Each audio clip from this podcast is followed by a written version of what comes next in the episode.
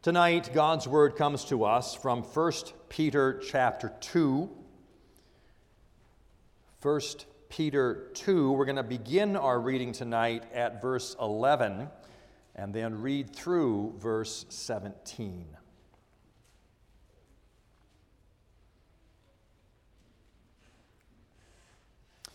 First Peter 2, beginning at verse 11.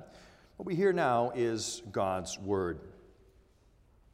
Beloved, I urge you as sojourners and exiles to abstain from the passions of the flesh, which wage war against your soul.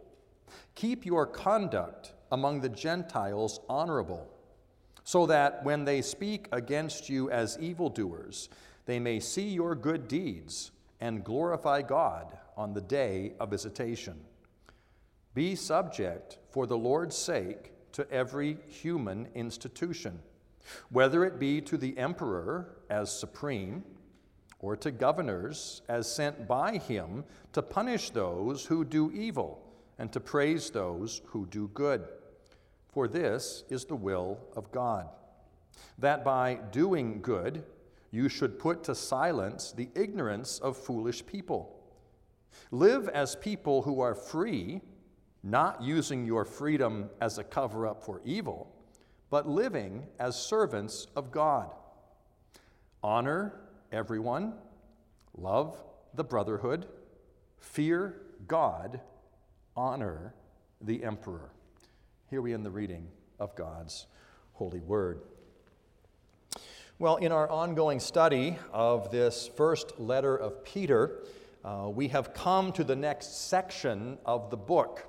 I hope by now you're getting something of a, a sense of the outline of this book. Uh, the first 12 verses of chapter 1 are Peter's introduction. And then in chapter 1, verse 13, we really get the theme of his book, uh, uh, verses I've read several times. Therefore, preparing your minds for action and being sober minded, Set your hope fully on the grace that will be brought to you at the revelation of Jesus Christ. As obedient children, do not be conformed to the passions of your former ignorance, but as he who called you is holy, you also be holy in all your conduct.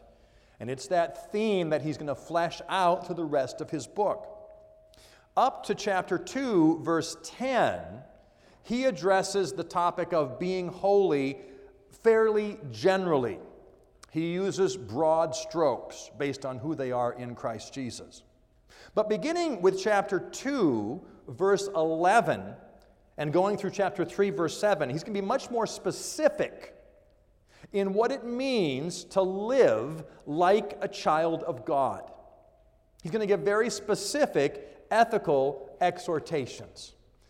Now, it's important for us as we enter this section of the book uh, to remember that all ethical preaching is rooted in what Christ has done for us.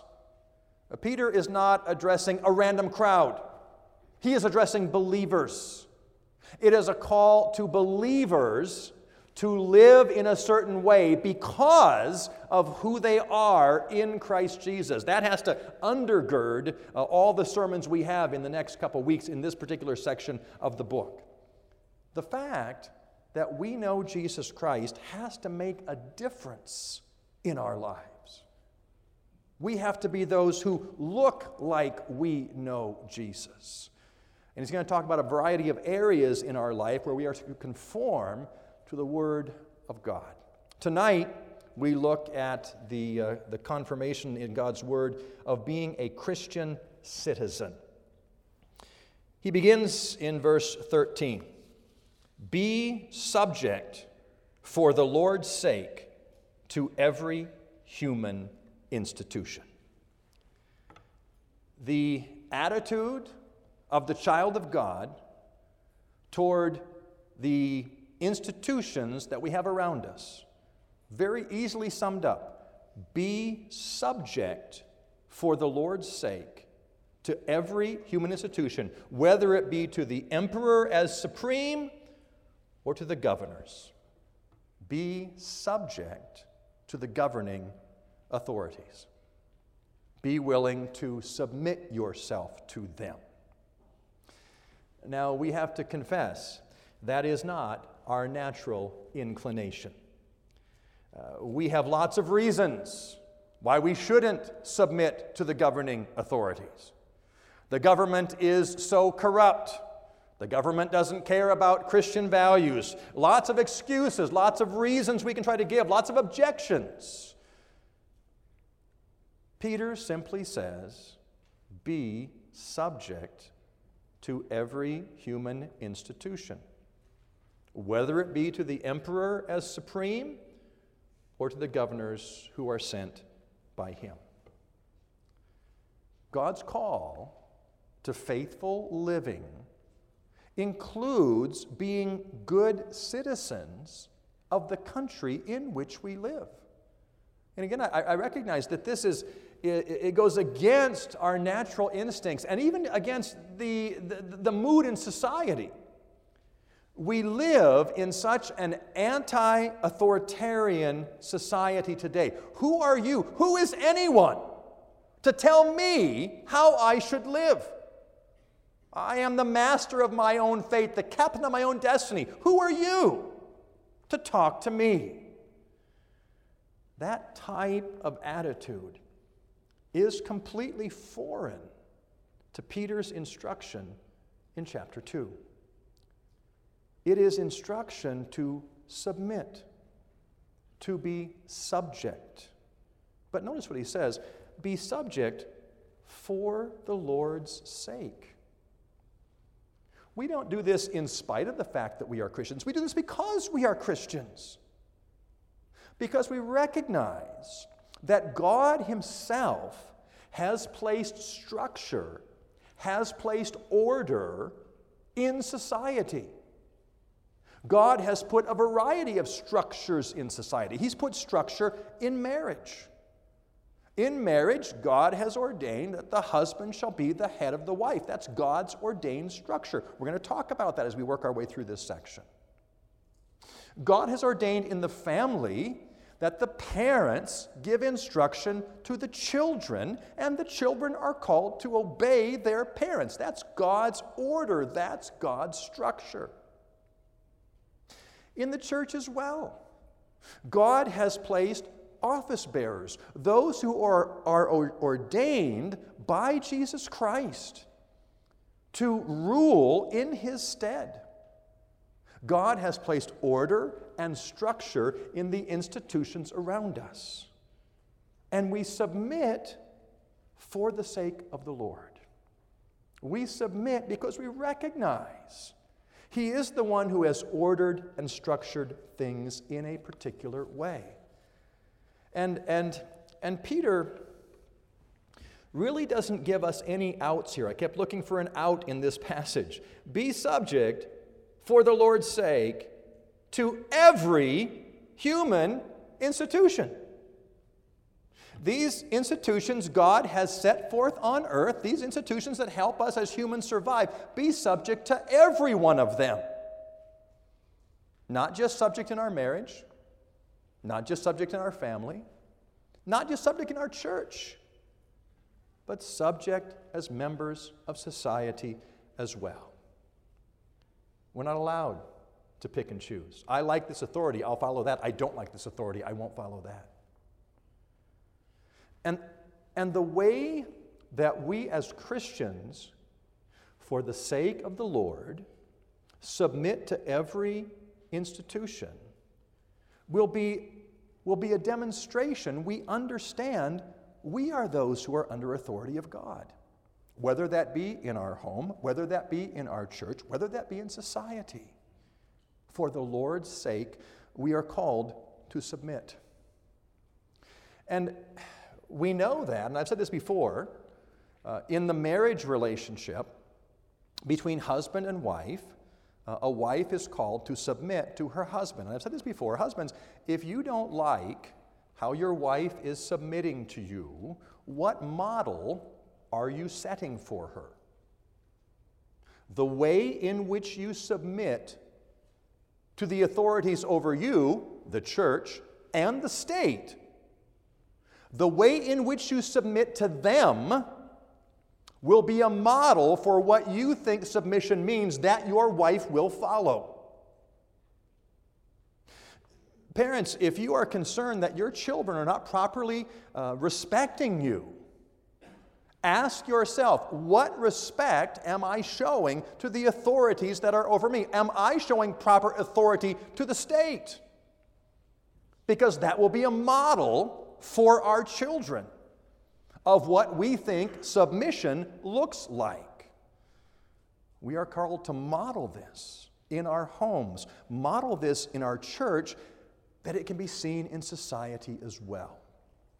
The basic attitude of the believer toward the state be subject for the Lord's sake to every human institution, whether it be the emperor as supreme or to the governors who are sent by him.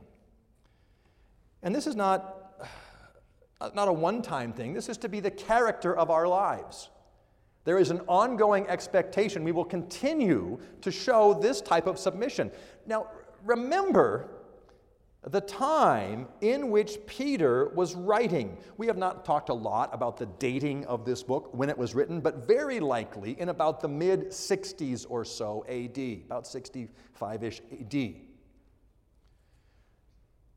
Who is the emperor at the time that he's referring to?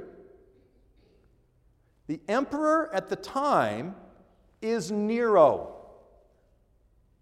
Probably one of the most godless men who ever lived and ever ruled. Nero hated Christians. Nero was one who would take Christians, dip them in tar, and use them as candles in his courtyard. That was his contempt. That was the debased nature of the emperor. The emperor that Peter says, be subject to for the Lord's sake. Not because of who he is. The man was terrible. But because of the office that he holds, because the authority structure is there by God's design. When we consider the state into which Peter is writing, compared with today.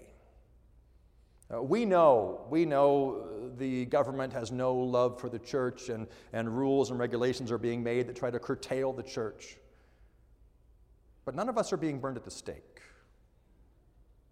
Today, we have so little influence, interference of that nature so many freedoms we still can enjoy. That, that we have to continue for the Lord's sake to submit to every human institution, whether it be the emperor as supreme or the governors as sent by him. Because God has put a structure, a continuing structure, the structure of governmental authority. It was uh, John Calvin who said, It is better to have a wicked government than no government at all. Because he recognized that God himself ordained the governments. God himself ordained the structure. And God, as the God of providence, is in control of all of these things. And so we're called to properly, even today, not just in Peter's time, in that terrible time in which they lived, even today, to properly submit to the governmental authorities. And I would encourage you to think about that uh, when, uh, when tax time comes around next spring and you start to fill out all those forms, and it can be somewhat frustrating. And what are we giving our money away for? Because God has put a structure, God has placed authority over us, and He's allowed us to live in a land where we can experience so many freedoms that even as you're writing that check for your taxes, be subject for the Lord's sake to every human institution. We are to be subject to those in authority over us. We are to honor them. Uh, elsewhere, we'll read uh, uh, in 1 Timothy, Paul will write, we are to pray for the authorities over us. 1 Timothy chapter 2. First of all, then, I urge that supplications, prayers, intercessions, and thanksgiving be made for all people, for kings, and all who are in high position, that we may lead a quiet and peaceful life, godly and dignified in every way. Be in prayer for, for those in authority over us. Pray that they would recognize they are not the ultimate authority. Pray that they recognize that they stand under the authority of God. It was a number of years ago had the privilege of, uh, of visiting Washington, D.C., and the, uh, the Supreme Court building, and went inside uh, the Supreme Court chamber. And uh, if you've been there, you know this. along the top of the chamber is this huge uh, frieze, this sculpture that goes all the way around the room, all the lawgivers throughout time, including a, an, an indication of Moses standing with the law of God. Pray that as the justices do their work, they are mindful of that. That they stand in the light of the law of God and the need to bring His justice. Pray for those in authority over us. Speak with respect about them. And that can be difficult. Uh, it is very easy for, for professional disagreements to become personal. And we use derogatory terms and derogatory names. That is, that is not what God calls us to when He says to, to be subject, to be in submission. Be subject for the Lord's sake to every human institution. He says in verse 15, Live as people who are free not using your freedom as a cover up for evil, but living as servants of God.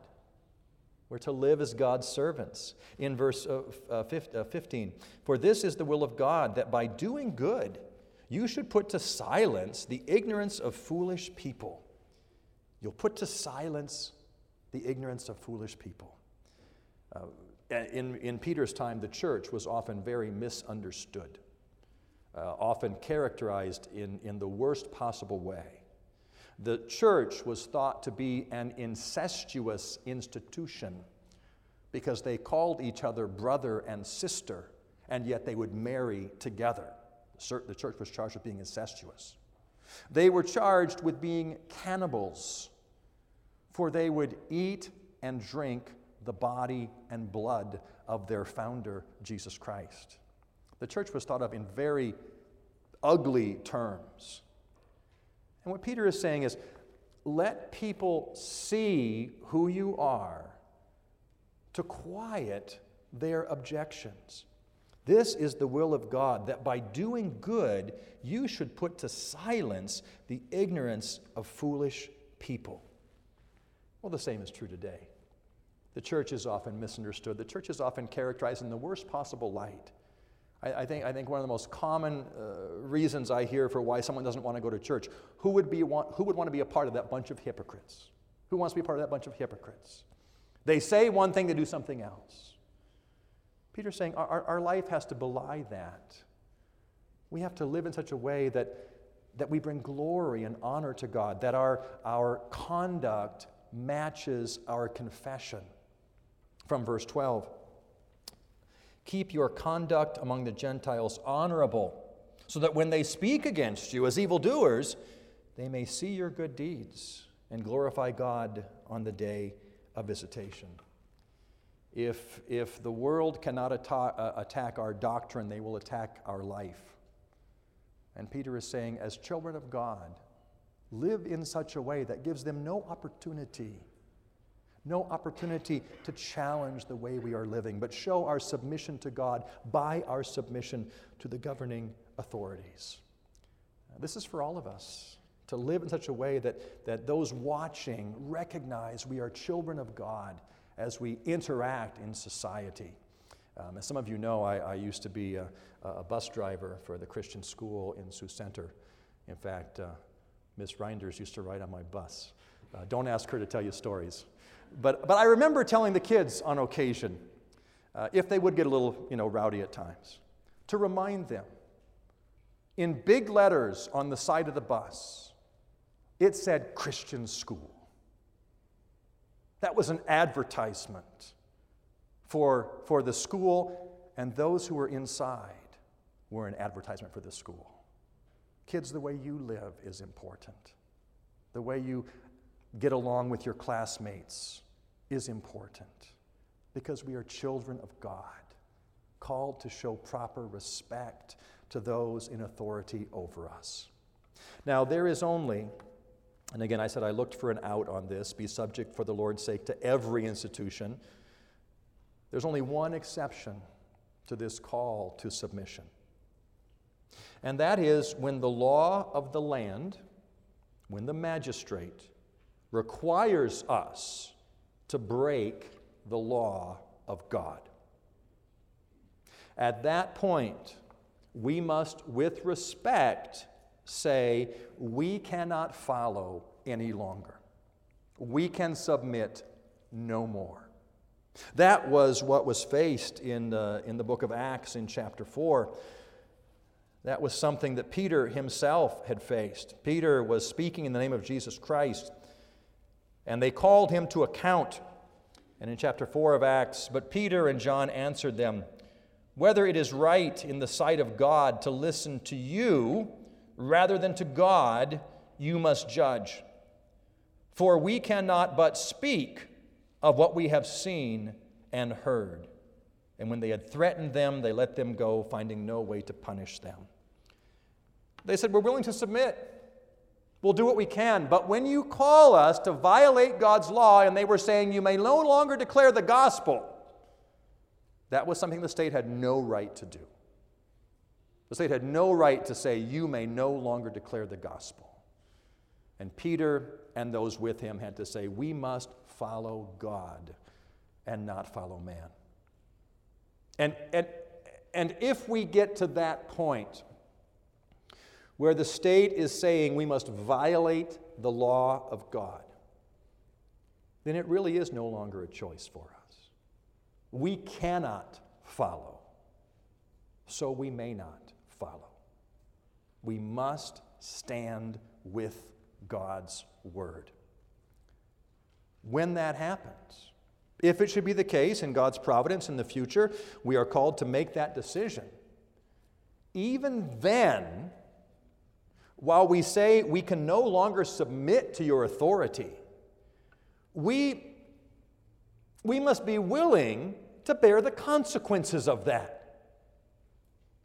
Nowhere in Scripture does God say, Look, if you're called to make that choice and you follow me, that things will be fine. But if we are called to make that choice where we can no longer obey the governing authorities, then we must be prepared to submit to whatever consequences there are.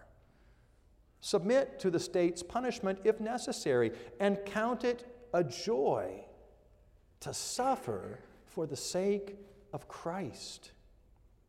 Count it a joy to live in a way that, that is so noticeable to the unbeliever that they are putting us in prison for Christ's sake.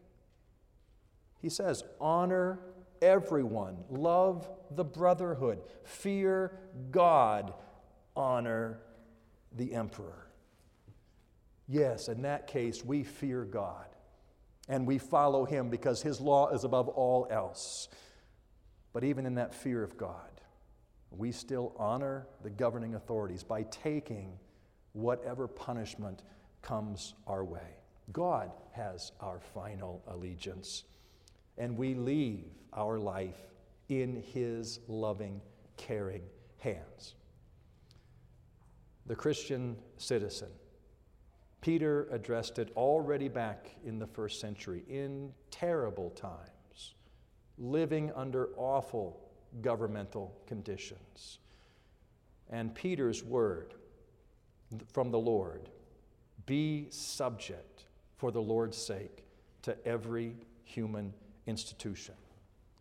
This is our call today as well. Because of the gospel, because of who Jesus Christ is, because of what he has done for us, because he has taken us out of the world, he has brought us into the church through faith in him.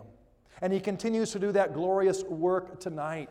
The goal of tonight's sermon is not to simply make you a better citizen, but in light of who Jesus Christ is, to make you a better citizen. If you do not know Jesus Christ, your first concern is not submitting to the government. Your first concern is submitting to Him, bowing the knee before Him. He calls you tonight to put your faith and trust in Him. And that then will have consequences for the way you live in your marriage, in your home, in the church, and in the state.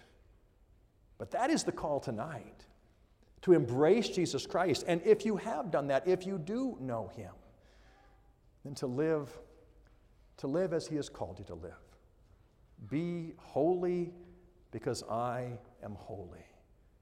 The fact that we belong to God is not just a matter of our confession, it's a matter of our conduct.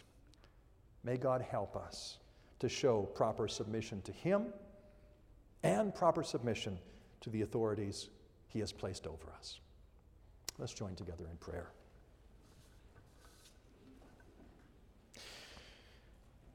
Lord God, tonight we have spoken of difficult things. It is very easy for us to make a uh, radical distinction between our life in the church and our life in the state. And yet, Lord God, we recognize that Jesus Christ is Lord over all. He is Lord over all institutions. And so, Lord God, for His sake, help us to be properly submissive to every institution.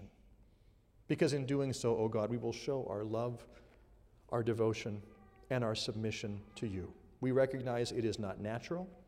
We recognize it is not easy.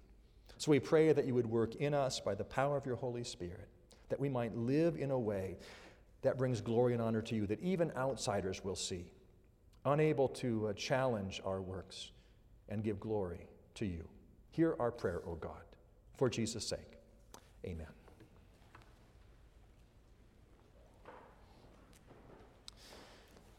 We turn together to number 233 in the Trinity Psalter hymnal. Number 233 O Father, you are sovereign in all the worlds you made. Your mighty word was spoken, and light and life obeyed. Your voice commands the season and bounds the ocean shore, sets stars within their courses, and stills the tempest roar. O Father, you are sovereign in all affairs of man.